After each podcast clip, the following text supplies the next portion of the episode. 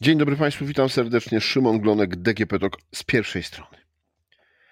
Podcast nagrywam e, w lutym 2023, pod koniec lutego. E, na kilka dni przed e, pierwszą rocznicą rosyjskiej napaści na Ukrainę. Ten rok był dla nas czasem wielu zaskoczeń, w większości takich pozytywnych. O tych negatywnych pewnie nieraz już Państwo słyszycie, słyszeliście, pewnie też ja w podcaście będę o nich jeszcze mówił.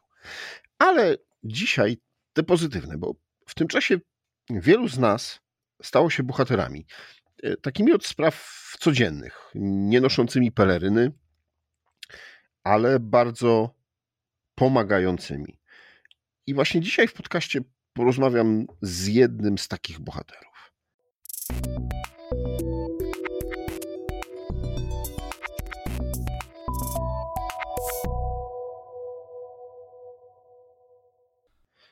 Moim i Państwa gościem jest y, doktor habilitowany Tomasz Błasiak, profesor Uniwersytetu Jagiellońskiego. Dzień dobry, cześć, witaj.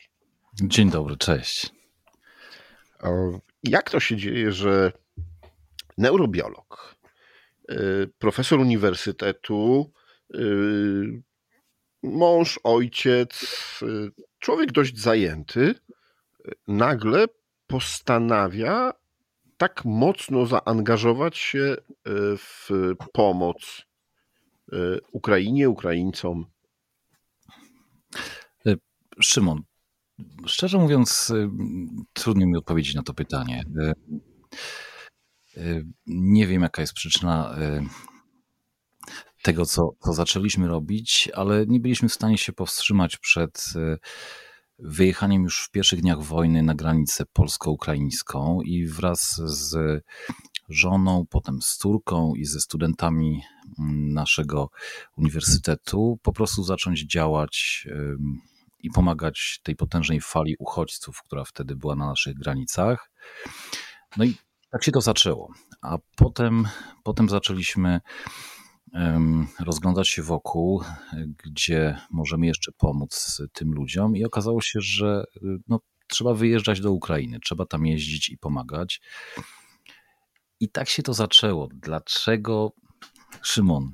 Nie wiem. Myślę, że to po prostu był odruch, y, odruch, y, chciałby się powiedzieć serca, ale nie, nie potrafiliśmy inaczej. Mówię tutaj w imieniu swoim i tych wszystkich, którzy e, w wtedy z nami zaczęli to, y, te działania i którzy wciąż z nami pracują już teraz głównie w Ukrainie.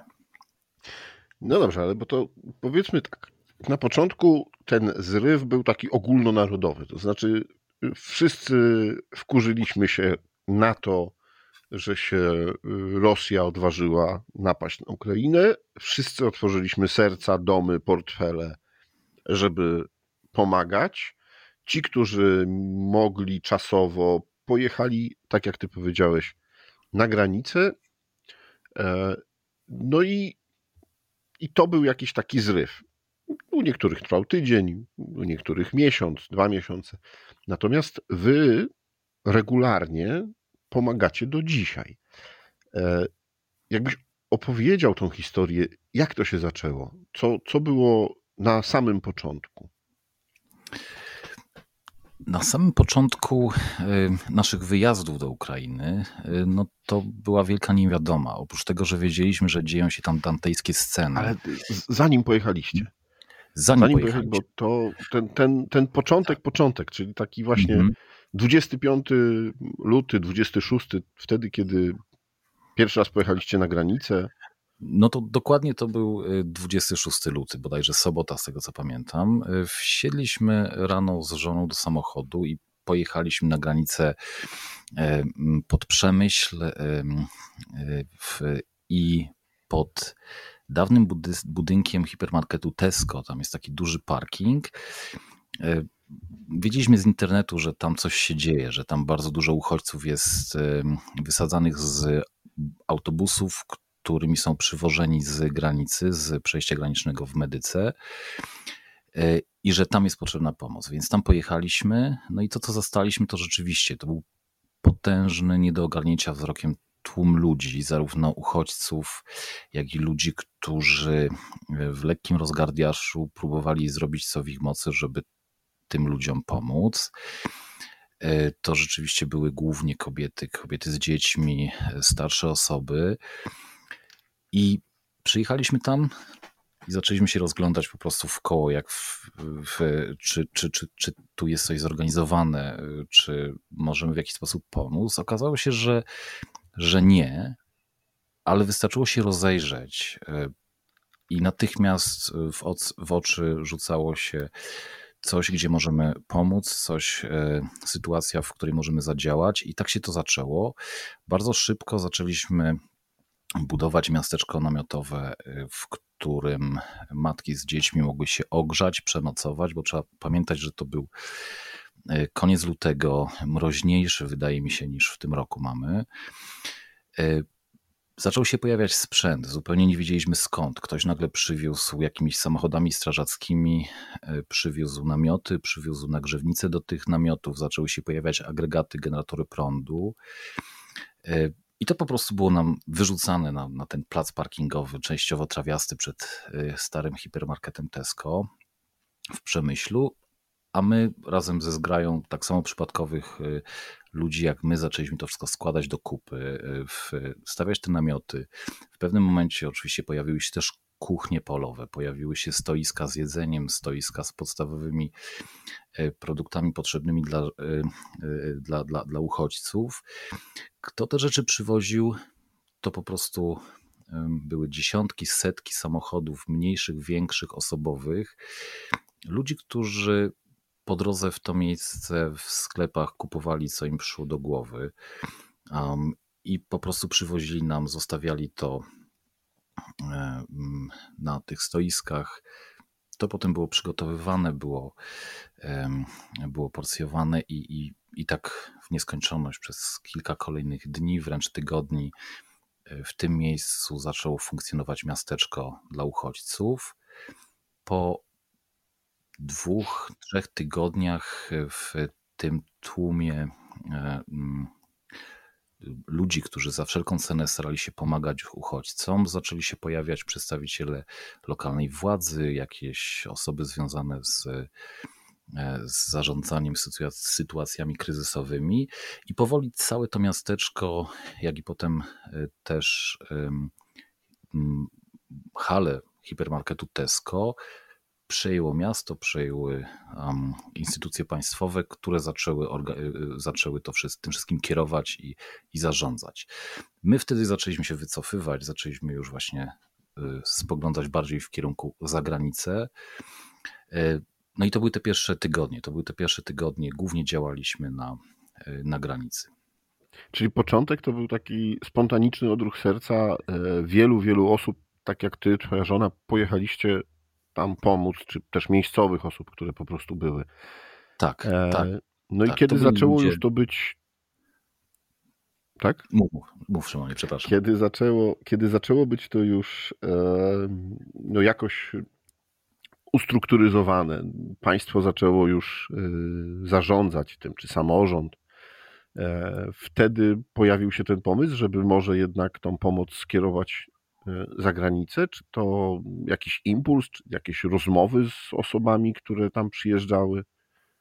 E, tak, wtedy, wtedy pojawił się ten pomysł. On wynikał głównie z tego, że od osób, z którymi rozmawialiśmy, e, od uchodźców, dowiadywaliśmy się, że to, co dzieje się po drugiej stronie granicy, wygląda bardzo, bardzo nieciekawie. Tam wtedy, żeby dostać się z Lwowa do granicy, to jest około 50 minut jazdy samochodem normalnie, tam trzeba było stać w kolejkach ciągnących się dziesiątkami kilometrów e, przez 2-3 dni, 2-3 doby. W, e, i, i, I tak też to wyglądało. Tam e, matki z dziećmi w samochodach koczowały na tej drodze. No i chcieliśmy, chcieliśmy tym ludziom pomóc. Stwierdziliśmy, że, że te zasoby, które już mamy po stronie polskiej, one są może nie tyle wystarczające, co, co na tyle duże, że, że możemy część z tych zasobów zacząć przekazywać osobom jeszcze przed przejściem granicznym po stronie ukraińskiej. I wyruszyliśmy już nie pamiętam którego dnia, to były jakieś pierwsze dni marca e, zeszłego roku, kiedy wyruszyliśmy po raz pierwszy na stronę ukraińską i tam zaczęliśmy pomagać ludziom, którzy czekali na przekroczenie granicy w bardzo długich kolejkach przed pierwszymi tak zwanymi blokpostami, czyli posterunkami wojskowymi, które wstrzymywały ten, ten, ten olbrzymi napór ludzi, olbrzymi napór uchodźców e, na samą granicę, żeby nie zablokować przejścia. I po prostu co jakiś czas na tych blokpostach kolejna partia osób była przepuszczana do przejścia granicznego. Ten pierwszy blokpost, z tego co pamiętam, był jakieś dwa kilometry przed granicą. Często zdarzało się, że te dwa kilometry no, już na piechotę pokonywały matki z dziećmi, e, wciągnąc za sobą jakieś pojedyncze tobołki, czasami jakiegoś psa, kota, żeby dojść do granicy w Medyce i, i ją przekroczyć. Więc wtedy, wtedy to się zaczęło, wtedy wykonaliśmy pierwsze, pierwsze wyjazdy do Ukrainy. Y, zupełnie nie wiedząc, co nas czeka. Informacje, które do nas docierały wówczas, były, były bardzo, bardzo różne. Spodziewaliśmy się wszystkiego. Na pierwszy wyjazd, w każdym razie, mimo że to był, były pierwsze dni, dni, dni marca, e, wzięliśmy ze sobą namiot, śpiwory, karimaty, no bo mieliśmy z tyłu głowy cały czas informację, że powrót z zagranicy może nam zająć parę dni. Na szczęście tak Rozumiem, że spakowaliście samochód, no właśnie, spakowaliście to, co powiedziałeś, czyli rzeczy potrzebne do, do, do spania, e, spakowaliście jakieś jedzenie, żywność, co ze sobą zabraliście? Zabraliśmy ze sobą, e, wtedy byliśmy zupełnie nieopierzeni, więc zabraliśmy ze sobą, e, wydrukowaliśmy wcześniej w naszym instytucie kilkaset ulotek w języku ukraińskim, z które miały na tekst na nich znajdujący się miał na celu poinformować osoby stojące w tych kolejkach e, o tym, że e, by się nie obawiały, że tu po stronie polskiej e, czekamy na nich jako Polacy, jako Europejczycy z otwartymi rękami, znajdą tu schronienie, znajdą ciepło, znajdą wyżywienie i że zostaną zaopiekowani po przejściu granicy bo wyobrażaliśmy sobie, że te osoby, które stoją jeszcze po stronie ukraińskiej, czekają na, na, na to, by być dopuszczonymi do granicy, a następnie ją przekroczyć, one nie wiedzą, co, je, co, co, ich czeka. Oni tylko wiedzieli, że muszą uciekać, bo, bo dzieje się, co się dzieje. Jest wojna, nikt wtedy jeszcze nie wiedział, jak szybko to będzie postępowało. Ludzie się po prostu bardzo bali, byli zrozpaczeni. Chcieliśmy te osoby uspokoić. Mieliśmy ze sobą też pewną niedużą ilość jedzenia a, dla tych osób, y, no ale to, to rzeczywiście były symboliczne ilości. Y, wtedy w ogóle pojechaliśmy jeszcze po prostu moim samochodem osobowym, więc też nie mieliśmy możliwości zawiezienia większej ilości rzeczy. Ale już wtedy spotkaliśmy się w pierwszej miejscowości w Szeginie.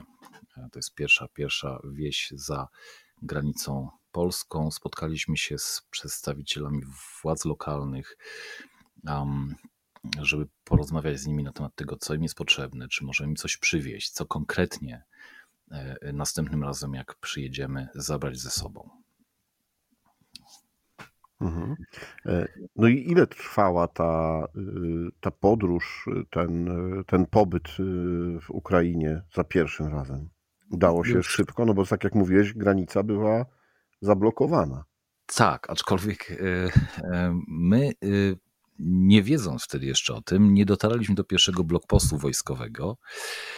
Byliśmy, pozostaliśmy w strefie pomiędzy granicą a blokpostem, w strefie, z której dość szybko można dotrzeć do granicy. To znaczy, jakbyśmy przejechali przez ten blokpost, no to wtedy musielibyśmy już w tej wielo, wielo, wielodziesięciokilometrowej kolejce czekać, bo wtedy jeszcze nie wiedzieliśmy, że moglibyśmy, moglibyśmy korzystać z pewnych przywilejów, y, działając jako, jako konwoje czy też transporty pomocy humanitarnej, którymi wtedy jeszcze de facto nie byliśmy. Um, moglibyśmy mm, w tych kolejkach przechodzić na blokpostach, przechodzić na punktach kontrolnych szybciej. Y, więc wróciliśmy jeszcze tego samego dnia no, sam wypad trwał kilkanaście godzin, ale to z tego względu, że po drodze, jak zawsze przy tego typu wypadach, zdarzały się rzeczy niespodziewane. Okazało się, że, że jak już staliśmy w kolejce po stronie jeszcze ukraińskiej do przejścia granicznego, w, no, w tej kolejce spędziliśmy ze 3-4 godziny. To tuż przed e, bramkami ukraińskimi nagle zrobił się spory ruch. W jednym z samochodów, to akurat był duży kamper, jechały dwie rodziny i za kierownicą siedział mężczyzna w wieku poborowym. On nie mógł opuścić Ukrainy. On liczył na to, że jadąc ze swoją rodziną, wioząc jeszcze inną rodzinę, tam były małe dzieci, również, że on zostanie wypuszczony z kraju. On nie został wypuszczony z kraju, a w kamperze nie było ani jednej osoby, która oprócz tego kierowcy, która miałaby prawo jazdy, więc nagle po prostu um, strażnicy, pograni pogranicznicy ukraińscy zaczęli iść od samochodu do samochodu wzdłuż kolejki, pytać, czy jest w samochodzie ktoś, kto mógłby poprowadzić tego kampera i zawieźć te osoby przez granicę do Przemyśla, tam gdzie było umówione spotkanie z, z ludźmi, którzy mieli ich przejąć.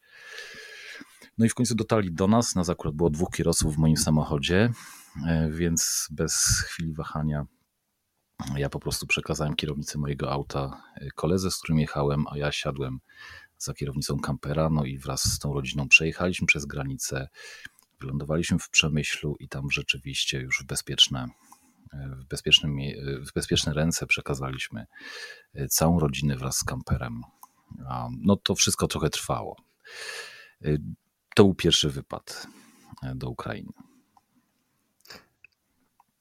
Jakie towarzyszyły uczucia? No bo ja pamiętam, że wtedy no, my tu byliśmy na miejscu wściekli, że wojna się zaczyna. Byliśmy bardzo otwarci, jeśli chodzi o pomoc.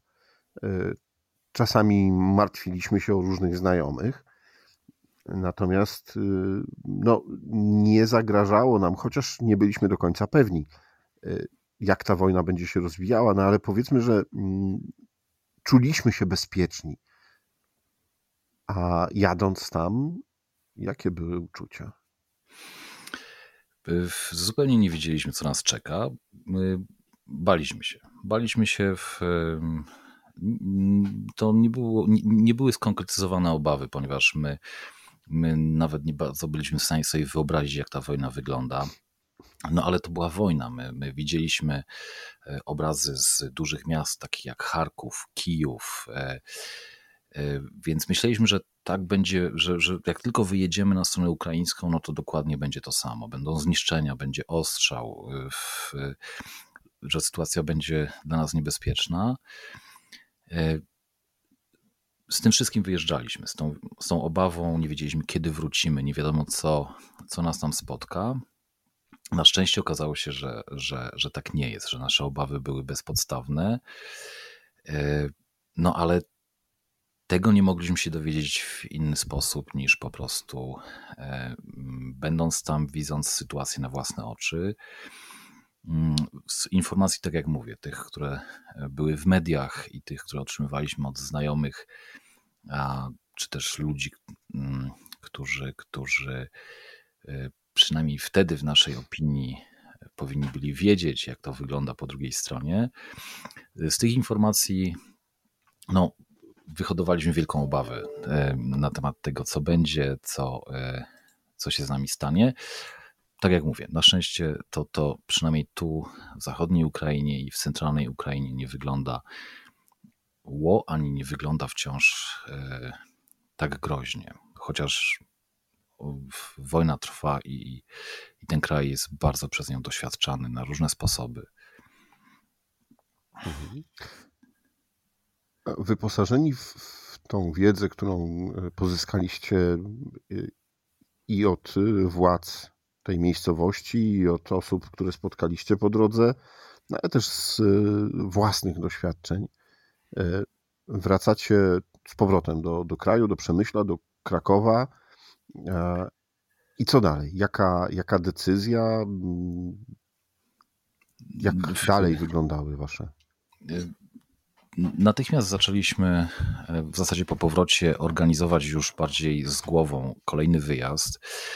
Zaczęliśmy wtedy współpracować z osobami z, z Ukrainy, które od lat już mieszkały w Krakowie i zrobiliśmy pierwszy, stworzyliśmy razem pierwszy niewielki magazyn pomocy humanitarnej, w którym y, już w tym momencie nawet nie pamiętam skąd, ale zaczęły się pojawiać e, różnego rodzaju dary, y, odzież, jedzenie, podstawowe produkty potrzebne do życia, bardzo dużo pieluch. I dość szybko udało nam się zgromadzić tych rzeczy, darów na tyle, żeby móc wypakować pełnego busa, którego zresztą nie mieliśmy, więc pożyczyliśmy go od znajomego, a tak naprawdę od ojca e, e, naszego studenta z Sanoka, więc to też oczywiście było bardzo męczące i czasochłonne, bo musieliśmy do Sanoka jechać po, po tego Volkswagena Transportera. E, z Sanoka przyjechaliśmy do Krakowa, zapakowaliśmy to, co mieliśmy w magazynie i pojechaliśmy do Lwowa, gdzie e, czekał na nas człowiek, który do tej pory z nami współpracuje, e, który zajął się dalszą dystrybucją tej pomocy humanitarnej. Teraz wiemy, że, że, że mieliśmy spore szczęście, bo, bo to rzeczywiście jest człowiek, który który jest oddany y, sprawie, oddany pomaganiu y, i no, udało nam się y, trafić na, na, na, człowieka, który, który nas nie oszukał, który rzeczywiście dostarczył tą pomoc humanitarną do rąk ludzi potrzebujących. Wtedy, ponieważ to były jeszcze pierwsze tygodnie wojny, to były głównie osoby koczujące i kompletnie przepełniające dworzec kolejowy w Lwowie, czy też jego otoczenie.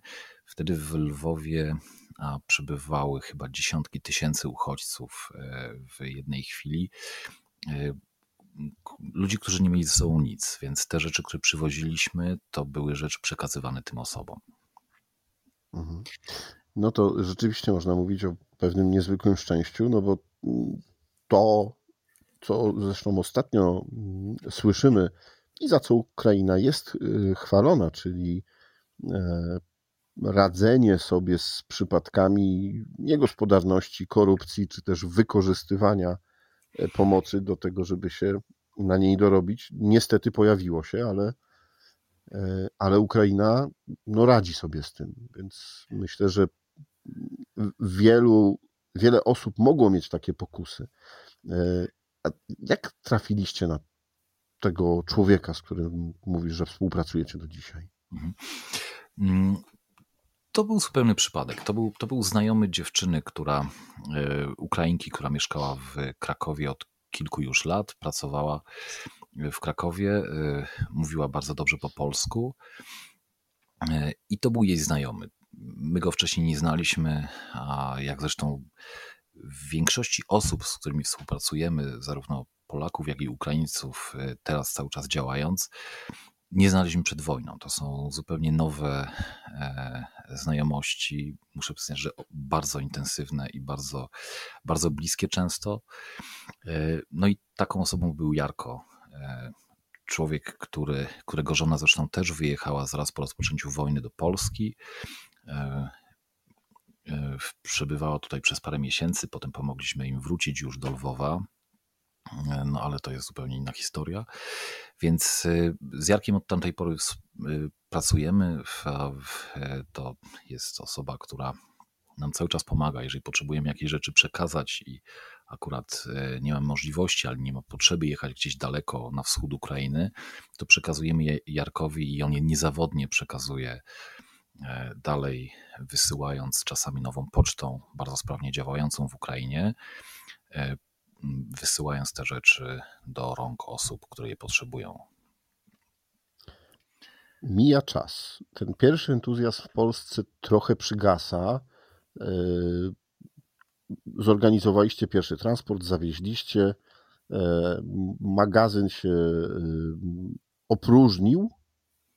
No i co dalej? Mhm.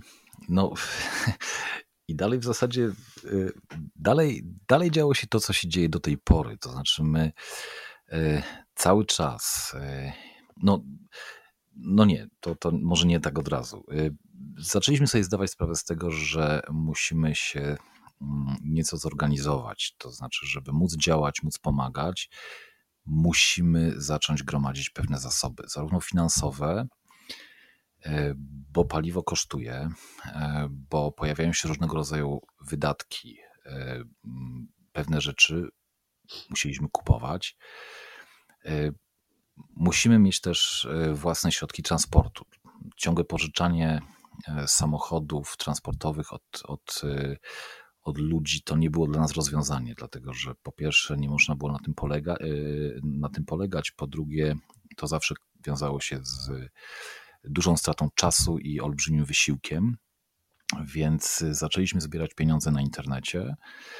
Y, za pierwsze sumy, które zebraliśmy, kupiliśmy y, samochód transportowy, busa Forda Transita, którym zresztą do tej pory jeździmy do Ukrainy.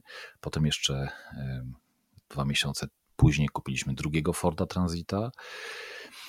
Więc zaczęliśmy mieć swój własny środek transportu. Zaczęliśmy również coraz skuteczniej e, współpracować z, mm, z magazynami pomocy humanitarnej, z organizacjami e, zajmującymi się gromadzeniem darów dla, dla Ukraińców. E, żeby zdobywać od nich, żeby móc od nich otrzymywać to, co woziliśmy do Ukrainy. Za środki e, zbierane na internecie też e, zaczęliśmy kupować rzeczy, których nie da się, czy też bardzo rzadko można, można, można dostać od, od darczyńców. I zaczęliśmy, zaczęliśmy jeździć coraz dalej. Coraz dalej też w nie do końca wiedząc, co nas tam spotka, co, co zobaczymy i jak, jaka tam będzie sytuacja, ale coraz wyraźniej zauważaliśmy, że nie y, możemy polegać y, na tym, co na tych informacjach, które otrzymujemy od, od różnych ludzi, z różnych źródeł, z różnych mediów, bo najważniejsze jest to, co zobaczymy sami. Sytuacja E, którą napotykaliśmy, którą widzieliśmy, realia tego kraju pogrążonego w wojnie, w jego wnętrzu, um, były zupełnie inne niż to, czego oczekiwaliśmy, czego spodziewaliśmy się, więc zaczęliśmy zdobywać coraz więcej wiedzy, coraz więcej umiejętności e, na temat e, dotyczących tego, gdzie możemy jeździć, jak możemy się poruszać w tym kraju, y, co zrobić, żeby móc dotrzeć w pewne miejsca. No i dzięki temu zaczęliśmy się zapuszczać coraz dalej w miejsca, w, które mogli, w których mogliśmy przekazywać pomoc humanitarną bezpośrednio osobom potrzebującym. Bo też y, to, co E, dość szybko stało się dla nas jasne i od czego szybko zaczęliśmy odchodzić, to poleganie na pośrednikach, a zwłaszcza na dużych organizacjach, dużych magazynach pomocy humanitarnej w Ukrainie, bo po pierwsze nigdy nie mieliśmy tyle e, rzeczy do przekazania, żeby y, w takich miejscach jak duże magazyny pomocy humanitarnej w takich miastach jak Lwów, Kijów, czy Charków, czy nawet Dniepropietrowsk, e, żeby to robiło jakąkolwiek, komukolwiek różnicę. E, I zaczęliśmy się specjalizować w tym, e, by docierać do ludzi w przyfrontowych wsiach, do pojedynczych oddziałów wojskowych, do niewielkich ośrodków e, gromadzących uchodźców wewnętrznych w Ukrainie. I tam zawoziliśmy e, pomoc humanitarną, którą, tak jak mówię, gromadziliśmy e, współpracując z, z bardzo dużą liczbą organizacji pomocy humanitarnych, organizacji humanitarnych w Krakowie, nie tylko w Krakowie, jak i zbierając pieniądze na internecie i, i w ten sposób mogą skupować dość sporo specjalistycznych rzeczy, zarówno dla ludności cywilnej, jak i dla obrońców Ukrainy. No, panie profesorze, ale trwa rok akademicki. Jak udało ci się połączyć zaangażowanie i tą pomoc, ten czas, który poświęcałeś na czy organizowanie tutaj tego zaplecza w Polsce, czy też wyjazdy, coraz dalsze wyjazdy, pewnie też dlatego coraz dłuższe, e, do Ukrainy? To nie było łatwe. To znaczy, pogodzenie tego, co, e, co robiliśmy i co wciąż robimy, z życiem zawodowym i życiem rodzinnym, to jest bardzo trudna rzecz. Y,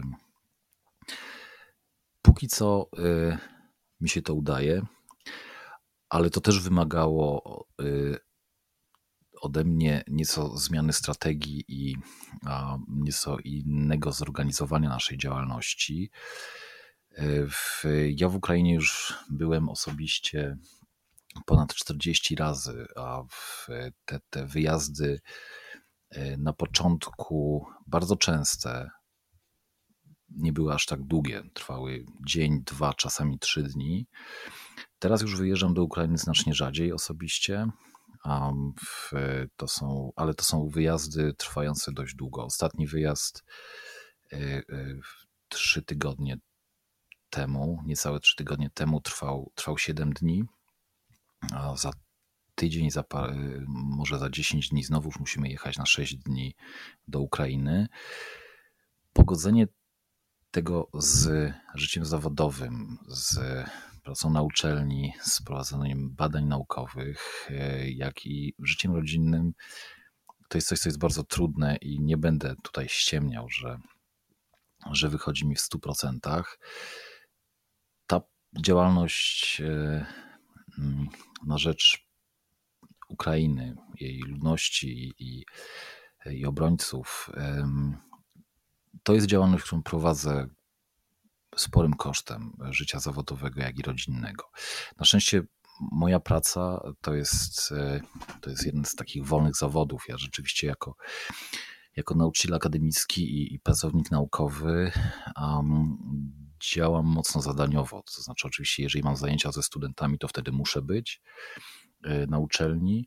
Natomiast e, zadania badawcze i działalność organizacyjna na rzecz e, Uniwersytetu Jagiellońskiego to są, to są, to są działania, które to są zadania, które muszę wykonać, ale kiedy je wykonuję, tutaj mam pewną swobodę, więc dzięki temu udaje mi się godzić takie parodniowe wyjazdy do Ukrainy z pracą naukową, pracą z młodymi ludźmi, z doktorantami, magistrantami, ale to nie jest e, e, e, tak skuteczne i tak, tak, tak, tak pełne i kompletne, jak było przed wojną. Tutaj nie będę ściemniał.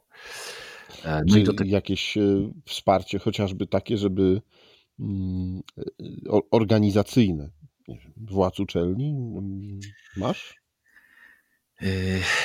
Nieformalne. Nieformalne. E, ja mam wrażenie, że to wsparcie, które niesłychanie doceniam, e, polega głównie na tolerancji. To znaczy, w środowisku mm, akademickim jest jakaś taka niepisana reguła, niepisana zasada, że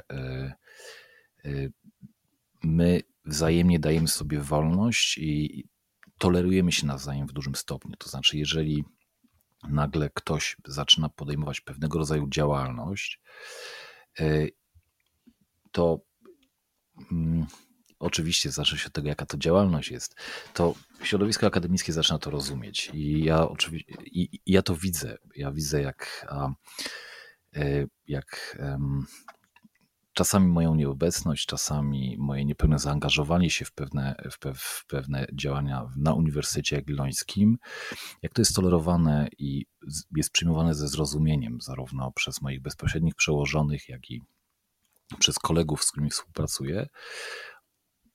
Poza tym, tutaj absolutnie muszę podkreślić to, że młodzi ludzie, z którymi pracujemy w laboratorium, w naszym zakładzie neurofizjologii i chronobiologii, oni w dużej mierze przejęli pałeczkę organizacji pracy naukowej i jakby dużo bardziej usamodzielnili się od kiedy ja jestem mocno zajęty pomocą w Ukrainie.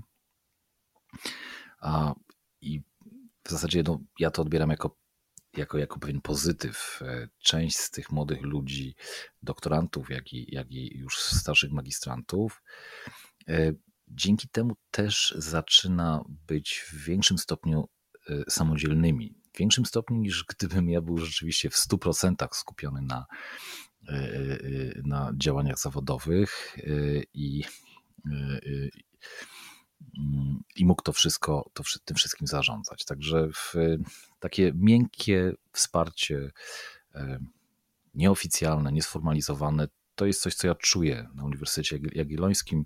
To też oczywiście przejawia się wieloma ciepłymi słowami, czy też e, e, wręcz podziękowaniami za to, co robimy. No i tak jak mówię, akceptacją i zrozumieniem ze strony, ze strony wszystkich e, moich współpracowników.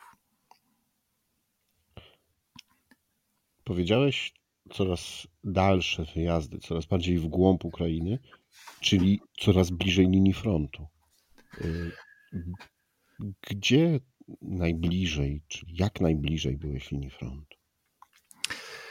E, bywaliśmy bardzo blisko linii frontu. To znaczy, w, um, nigdy nie na tyle blisko, żebyśmy byli um, narażeni na bezpośrednie strzał, strzały z linii palnej, ale, ale to, to czasami nawet były odległości liczone w e, setkach metrów. Oczywiście to były chwilowe, punktowe przebywania tak blisko, a znacznie częściej bywamy w zasięgu artylerii, takiej nawet działającej na niewielkie odległości, czyli powiedzmy kilka kilometrów od linii frontów, to jest jakby standard. To mówię o sytuacjach, w których dostarczamy pomoc, humanit pomoc humanitarną. To w zasadzie w tym momencie bardziej jest pomoc paramilitarna dla oddziałów wojskowych. Um, to bardzo często są, y, są oddziały, które pracują na linii zero y, i w momencie, kiedy jesteśmy umówieni, że coś im mamy dostarczyć, to często są bardzo, bardzo cenne, e, niekoniecznie wielkie, ale bardzo cenne przesyłki, które dla nich też mają bardzo duże znaczenie w kontekście tego, co po prostu robią. Podjeżdżamy jak najbliżej do, do, do linii zerowej, w miejsce, w którym jeszcze jesteśmy bezpieczni, no ale niekoniecznie od artylerii, niekoniecznie od różnego rodzaju pocisków, ale nie od broni tam na szczęście jeszcze jest na tyle daleko, że, że, że broń palna nie sięga. Czekamy, oni do nas przyjeżdżają, czy powiedzmy jakiś ich przedstawiciel, paru chłopaków z oddziału. W danym miejscu jesteśmy mówieni e, i oni odbierają od nas to, co mamy przekazać. Więc to bywają tak bliskie e, spotkania z linią frontu. Pchać się bliżej nie ma sensu, bo po co? Jesteśmy niewykwalifikowani, zrobilibyśmy więcej zamieszania i, i wręcz utrudnilibyśmy pracę, e, pracę e, żołnierzom. E, jedziemy tam, gdzie trzeba. A jeśli możesz, oczywiście, mhm. powiedzieć o tym, jakie to są te specjalne przesyłki, czy jakie to są te przesyłki, które wozicie właśnie dla wojskowych?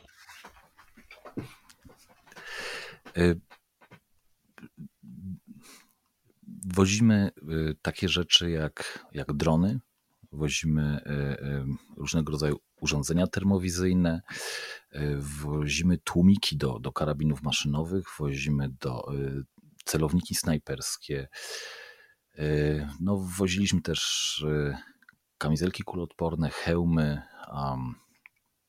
dużo takiego wyposażenia taktycznego, E, począwszy od e, podstawowych narzędzi chirurgicznych, które pozwalają chłopakom się, um, się opatrzyć tuż przed ewakuacją w razie zranienia. Opatrunki w każdej ilości, a różnego rodzaju, zarówno takie ogólne, jak i specjalistyczne opatrunki wojskowe, wszystko, co pozwala się chłopakom zabezpieczyć tuż po zranieniu i dać czas ewakuatorom, ewakuatorom medycznym na wywiezienie ich w bezpieczną odległość i do jakiegoś polowego szpitala. Y, dużo odzieży wojskowej też woziliśmy, zwłaszcza na początku wojny. Mamy wrażenie, że, że wtedy to, to był duży problem. Teraz, teraz to już nie jest potrzebne, a żołnierze ukraińscy są pod tym względem wyposażeni, ale na początku wszystko, począwszy od butów taktycznych, y, elementy umundurowania, to wszystko woziliśmy. Y, to są rzeczy, których, których dużo wozimy. A oczywiście też radiostacje i to, i to zarówno takie proste, ale y, też takie specjalistyczne radiostacje, które pozwalają się w sposób bezpieczny komunikować żołnierzom w, w strefie, w której mogą być podsłuchiwani potencjalnie przez, przez wroga. To są rzeczy, które, które wozimy. Y, pewnie o wielu zapomniałem, ale. Y, te wszystkie, te wszystkie rzeczy są rzeczywiście kosztowne. Tak. Mówiłeś, że żeby móc to sfinansować, organizujecie zbiórkę w internecie. Czy liczyłeś mniej więcej, ile już udało Wam się zebrać przez, przez ten rok? Mm, przez ten rok zebraliśmy już około 700 tysięcy złotych. To znaczy, to jest tak, że e, w tym momencie mamy aktywną drugą już zbiórkę internetową. Od sierpnia zeszłego roku udało nam się zebrać ponad 400 tysięcy złotych. Do sierpnia na wcześniejszej zbiórce zebraliśmy około, około 300 tysięcy złotych. Więc to, no, to, są, to są finanse, które pozwoliły nam kupić bardzo dużo specjalistycznych rzeczy, których i to zarówno dla, dla wojskowych, jak i dla, jak i dla ludności, bo, bo te rzeczy, które zwłaszcza teraz, gdy, gdy um, Rosja niszczy infrastrukturę energetyczną y, Ukrainy, y, czyli tu mówię głównie o generatorach prądu, a o takiej infrastrukturze energetycznej, lokalnej bardzo. Y, to też nie są tanie rzeczy. Więc dzięki temu mogliśmy sporo rzeczy kupić, zarówno dla ludności cywilnej, jak i, jak i dla, dla, dla wojskowych, ale to i tak jest kropla w morzu potrzeb. Pytam też o to, dlatego że ostatnio słyszałem pytanie takiej e, młodej dziewczyny, która zapytała, na ile na serio jest ta wojna, na ile ona jest poważna. Na początku trochę mnie tak zdrygnęło, gdy usłyszałem to pytanie, ale po chwili pomyślałem, no tak, no, my mamy taki szybki przekaz z telewizji, Rosjanie zaczęli bombardować, jakieś tam miasto jest okupowane, jakieś miasto zostało odbite trochę po roku chyba ta wojna znowu stała się dla nas taką wojną z telewizora, tak jak mieliśmy Syrię, Irak, mm, czy, czy jakieś konflikty w e, Afryce. E, a nasze życie codzienne no, wróciło do jakiejś normy. Więc gdybyś miał odpowiedzieć, jak poważna jest ta wojna, jak ona wygląda, Hmm. Hmm. To jest po prostu wojna. Tam, tam e, za granicą naszego kraju e, giną ludzie, są niszczone domy. E, to, co widzimy w e, miejscach, które są pod frontem, E, oraz miejscach, przez które ten front wielokrotnie przeszedł. Miejmy nadzieję, że, że, że już ostatni raz, gdy Ukraińcy w dwóch dużych kontrofensywach odbili pewne części zajętych przez Rosjan terenów, to co widujemy w takich miejscach, to są zrujnowane życia ludzkie. To są wsie, gdzie 100% domów jest zniszczonych. Po prostu zieją otwartymi otworami okiennymi, zniszczonymi dachami, e, rozbitymi murami, to e, co widzimy, to, to nie, chcę, to nie jest, to nie ukazuje tego, że ta wojna jest poważna. Myślę, że każda wojna jest poważna. Ona ma tylko różne oblicza. Na wschodzie Ukrainy, na południu Ukrainy, w tych miejscach, w których rzeczywiście mm, był aktywny front, y, tam są olbrzymie zniszczenia. Tam wiele y, ludzi poniosło śmierć. Y, mówię tutaj o cywilach, nie wspominamy nawet o żołnierzach. I obraz tego jest przerażający. Poza tym, oczywiście, cała Ukraina bardzo cierpi. Pojawiają się punktowe ataki rakietowe. Infrastruktura Ukrainy jest bardzo nadszarpnięta. Ukraińcy się mocno do tego y, adaptują. Wydaje mi się, że bardzo sprawnie y, wspólnie starają się jakoś łatać tą, tą infrastrukturę energetyczną. Natomiast no, to jest kraj, w którym się trudno żyje. To jest oczywiście inne oblicze. To, to, to, to nie jest y, ten zmasakrowany obszar, zmielony przez działania wojenne, właśnie w, na wschodzie, czy też na terenach przez które przechodził front, ale to jest również bardzo cierpiący kraj, w którym się bardzo trudno żyje. E, ale oczywiście jest też oblicze, e, nie chcę powiedzieć niepoważne, ale oblicze, które kontrastuje z tym, czym jest wojna. To znaczy, e, wiele osób, zwłaszcza w zachodniej Ukrainie, jak wiele osób, które uciekły na przykład do Polski czy do, do krajów gdzieś w głębi Europy, to są osoby, po których nie widać tej wojny. Wydaje mi się, że z różnych powodów, to, ale, ale między innymi dlatego, że no, to są osoby często dobrze sytuowane finansowo, jak na Ukraińców. To są osoby, które mogły sobie pozwolić na to, zarówno mentalnie, jak i finansowo, żeby wyjechać z kraju. To są osoby, które się nie bały Europy, bo już nie bywały. To są osoby, które są zwykle lepiej wykształcone niż, e, niż spora część osób, które zostały w Ukrainie. E, I ja też słyszę głosy, że czy to jest poważne, w sensie jak przyglądamy się wielu osobom, wielu uchodźcom tutaj u nas w Polsce, to e, jakby nie rodzi się, a wręcz gaśnie chęć, chęć niesienia pomocy humanitarnej. Tak samo podróżując po zachodniej Ukrainie, my wożąc pomoc humanitarną, widzimy bardzo bogatych ludzi, jeżdżących w bardzo bogatych samochodach. I tak, to jest dość przykre oblicze tej wojny, które pokazuje, że y, ona jakby nie dotyczy wszystkich Ukraińców. A mm, część z tych osób jest zajęta swoim życiem, prowadzeniem własnych interesów i pomnażaniem swojego, swojego bogactwa, podnoszeniem swojej pozycji w społeczeństwie podczas gdy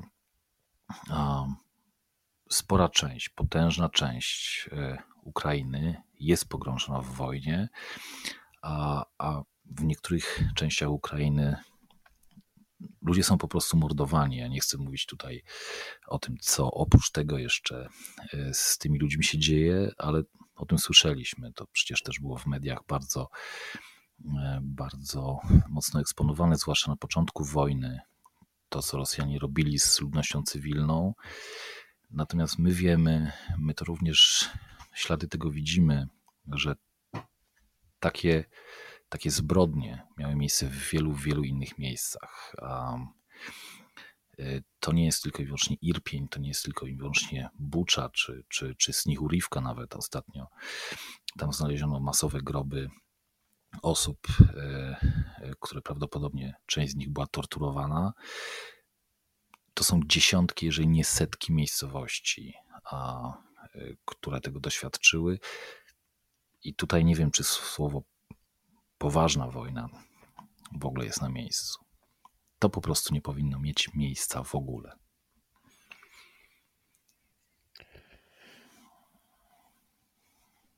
Mówisz, że za dwa tygodnie 10 dni będziecie jechać y, znów. Tym razem gdzie? Możesz powiedzieć? Tym razem z jaką pomocą? Y, tak, tym razem, y, tym razem jedziemy do północno-wschodniej części obwodu hersońskiego w okolice mm, miejscowości Wysokopilia. Tam jest y, region, gdzie przez 8 miesięcy stał front, a on się trochę przesunął paręset metrów w tą stronę, czy też w tą stronę, zanim w listopadzie zeszłego roku wielka kontrofensywa wyparła z hersońszczyzny Rosjan. To są tereny, przez, w których Rosjanie przebywali przez 8 miesięcy.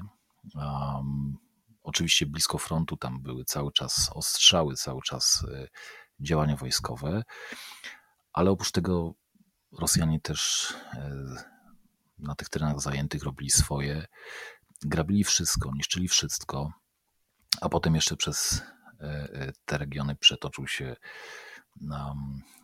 podczas kontrofensywy front. Jest tam bardzo dużo niewielkich wsi. Czasami to są takie sioła liczące po kilkadziesiąt domów. E, wsi, sił, e, siedlisk, do których jest bardzo, bardzo trudno dotrzeć. Tam często prowadzi dość nędzna droga gruntowa. Większość domów w tych wioseczkach jest zniszczona. Czasami, tak jak na przykład wieś, do której pojedziemy na pewno, wieś Olchinę, 100% e, domów uległa zniszczeniu. Nie ma dachów, nie ma okien, część ścian jest zburzonych. To są wsie, w których powoli zaczyna odradzać się życie. Tam ludzie zaczynają wracać. To są pojedyncze rodziny, które z różnych względów, niekoniecznie zawsze dla nas zrozumiałych, wolą wrócić do swoich domów rodzinnych, czy też raczej pozostałości po tych domach i próbować jakoś klecić swoje życie z powrotem. Więc tam pojedziemy. Sytuacja w tych wsiach, y, ich tam jest przynajmniej kilkadziesiąt w tym regionie, gdzie się, gdzie się znajdziemy. Y, sytuacja w tych wsiach jest o tyle jeszcze um, ciężka, że y, w tych wsiach nie ma gazu, nie ma prądu, nie ma wody. I długo nie będzie, dlatego że pola wokół tych wsi zostały zaminowane i to są zarówno miny przeciwpancerne, dość proste do usunięcia z pól, Gdyby nie fakt, że pod niektórymi z nich są y, położone pułapki w postaci min przeciwpiechotnych, więc usuwając taką minę, co można zrobić ręcznie po prostu, minę przeciwpancerną, można aktywować minę przeciwpiechotną i to ma tragiczne skutki, więc y, ludność tamtych wsi na własną rękę nie jest w stanie rozminować tych pól. Informacja od służb saperskich jest taka, że nie wcześniej niż, w zależności od rozwoju wojny i od dalszych działań na froncie, e, te pola mogą być rozminowane w połowie roku, może na jesieni tego roku, co oznacza, że ci ludzie w tych wsiach nie zasieją pól, nie zbiorą żadnych plonów. Co więcej, e, infrastruktura doprowadzająca prąd do tych wioseczek nie zostanie naprawiona, tam się po prostu nie da wjechać ciężkim sprzętem w pola, dopóki te pola nie zostaną rozminowane. Więc to jest region, e, w który chcemy jechać. Chcemy dostarczyć tym ludziom, tym, w, w tym, tym, tym pojedynczym rodzinom, pojedynczym rodzinom, które tam zaczynają wracać do tych wsi, Chcemy dostarczyć generatory prądu, chcemy dostarczyć podstawowe środki higieny osobistej, chcemy dostarczyć trochę ubrań, y, no i sporo, sporo innych rzeczy, sporo narzędzi, dzięki którym będą w stanie y, poprzecinać y, zgliszcza metalowe, które, które są rozsiane po ich, po ich podwórkach. Zawieziemy też piecyki na drewno, które pozwalają im ogrzać przynajmniej niektóre pomieszczenia, które mają jeszcze całe ściany w, w tych domach. Więc to jest, to jest region, w który jedziemy teraz. E, powoli gromadzimy e, gromadzimy rzeczy, które, które tym ludziom będziemy chcieli, chcieli dowieść, a co potem zobaczymy. W jaki sposób y, wybierasz, wybieracie te miejsca, do których y, jedziecie? Dlaczego akurat te wioski w tamtym rejonie? to bardzo często jest kwestia przypadku. My właśnie y, jeżdżąc, jeżdżąc osobiście w, w takie rejony, obserwujemy otoczenie, rozmawiamy z ludźmi, dowiadujemy się od nich bezpośrednio, jaka jest sytuacja, w jakich miejscach i i w te miejsca jedziemy. Bardzo często jest też tak, że zwracają się do nas e, różnego rodzaju grupy, przedstawiciele grup, rad e, wiejskich e, danych miejscowości z prośbą, z zapytaniem, czy możemy im w taki lub inny sposób pomóc. Nie zawsze na te prośby odpowiadamy, nie z, z różnych względów, czasami po prostu nie jesteśmy już w stanie, a czasami mm, mamy wątpliwości co do tego, czy, czy rzeczywiście ta pomoc jest. Oczywiście ona jest tam potrzebna, ale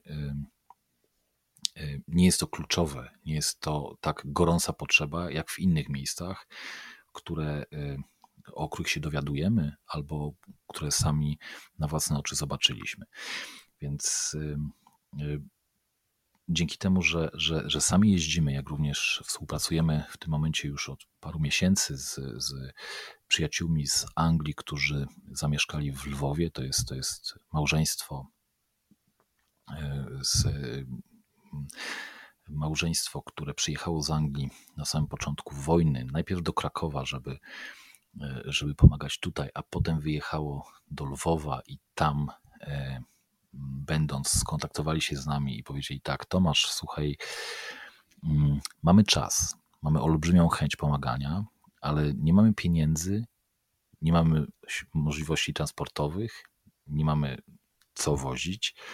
Daj nam to, będziemy, będziemy z Wami dla Was jeździli po Ukrainie. Więc od kiedy z nimi współpracujemy, również e, e, poznajemy nowe miejsca i z relacji, jakie oni nam przekazują, z rozmów na ten temat, mm, kiełkują kolejne pomysły, gdzie jechać, co zawieść. Dzięki temu, że my też e, władamy, przynajmniej niektórzy z nas, językiem ukraińskim, często to niestety jest e, ukraiński wciąż skażony mocno językiem rosyjskim, ale dzięki temu e, no, jesteśmy w stanie dowiedzieć się z pierwszej ręki, e, jak sytuacja gdzie wygląda. Stąd, stąd biorą się e, pomysły, gdzie pojechać. A choć oczywiście no, pomysły to brzmi dziwnie, bo to nie jest nasza chęć zobaczenia tego lub tamtego regionu w Ukrainie, tylko po prostu no, w, um, Zawsze to jest kwestia wyboru. My nie jesteśmy w stanie jechać wszędzie, nie jesteśmy w stanie dostarczyć wszystkiego. Zawsze musimy e, podjąć decyzję, która nie, e, nie zawsze jest łatwa. Powiedziałbym wręcz przeciwnie, że zawsze jest trudna. Gdzie pojechać, gdzie naszym zdaniem ta pomoc jest najbardziej potrzebna. A jak w takim razie nasi słuchacze, którzy wysłuchali naszej rozmowy mogą pomóc Wam. Gdzie znaleźć tą zrzutkę w internecie albo jakich rzeczy potrzebujecie? Yy, najlepsza pomoc dla nas, dla, dla naszej organizacji, to jest pomoc finansowa. Dzięki temu możemy, yy, możemy pokryć koszty paliwa, koszty naprawy samochodów to są absolutnie podstawowe, e, e, konieczne dla nas e, środki finansowe, żebyśmy mogli dalej działać. Ale oprócz tego, dzięki tym środkom finansowym, który, którymi nas wspierają ludzie, dzięki tym środkom finansowym jesteśmy w stanie kupować rzeczy specjalistyczne, których nie jesteśmy w stanie znaleźć w magazynach pomocy humanitarnej. E, więc naszą pierwszą potrzebą, naszą jako osób pomagających e, e, ludności ukraińskiej i, ich obrońcom, to są pieniądze. Druga, druga pomoc, jaką niezmiennie uzyskujemy, a to jest pomoc ze strony różnego rodzaju organizacji humanitarnych, głównie krakowskich, ale nie tylko, w, od których otrzymujemy sporo rzeczy, które zawozimy do Ukrainy.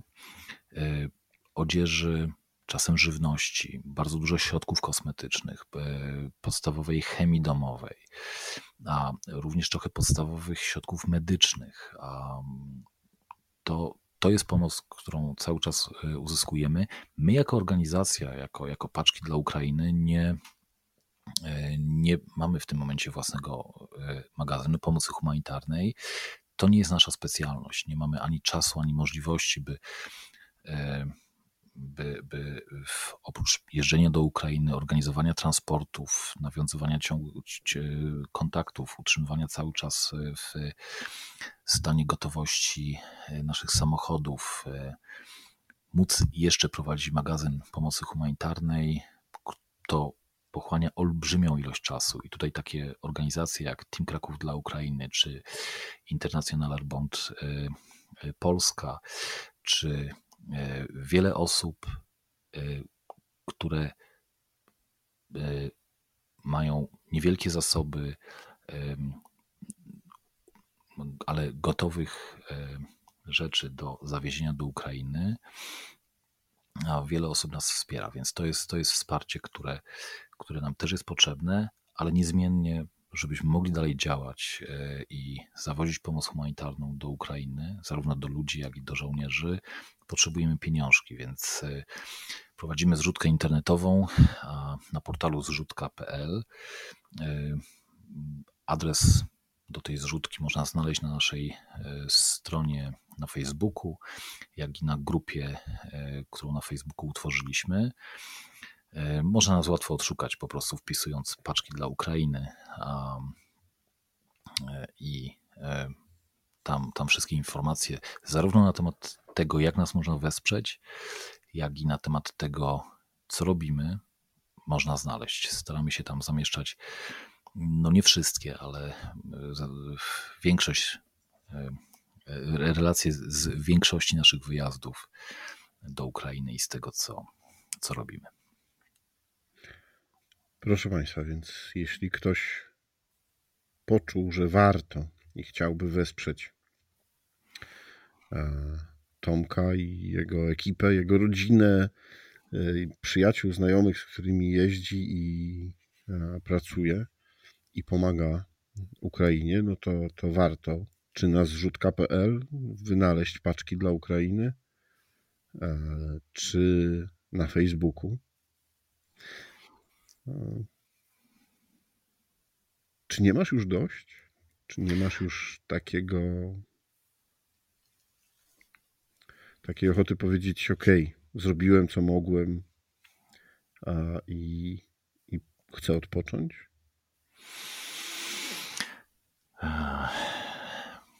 Mam już dość. Mam już dość i, i, i jestem zmęczony,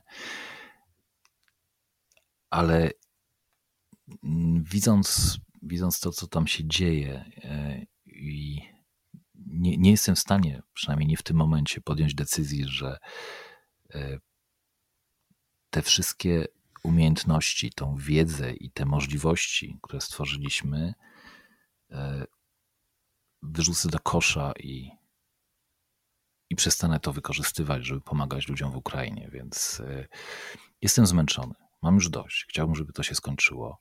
Czekam na to, szczerze mówiąc. E, ale, ale nie mogę. Nie mogę. Jeszcze nie teraz.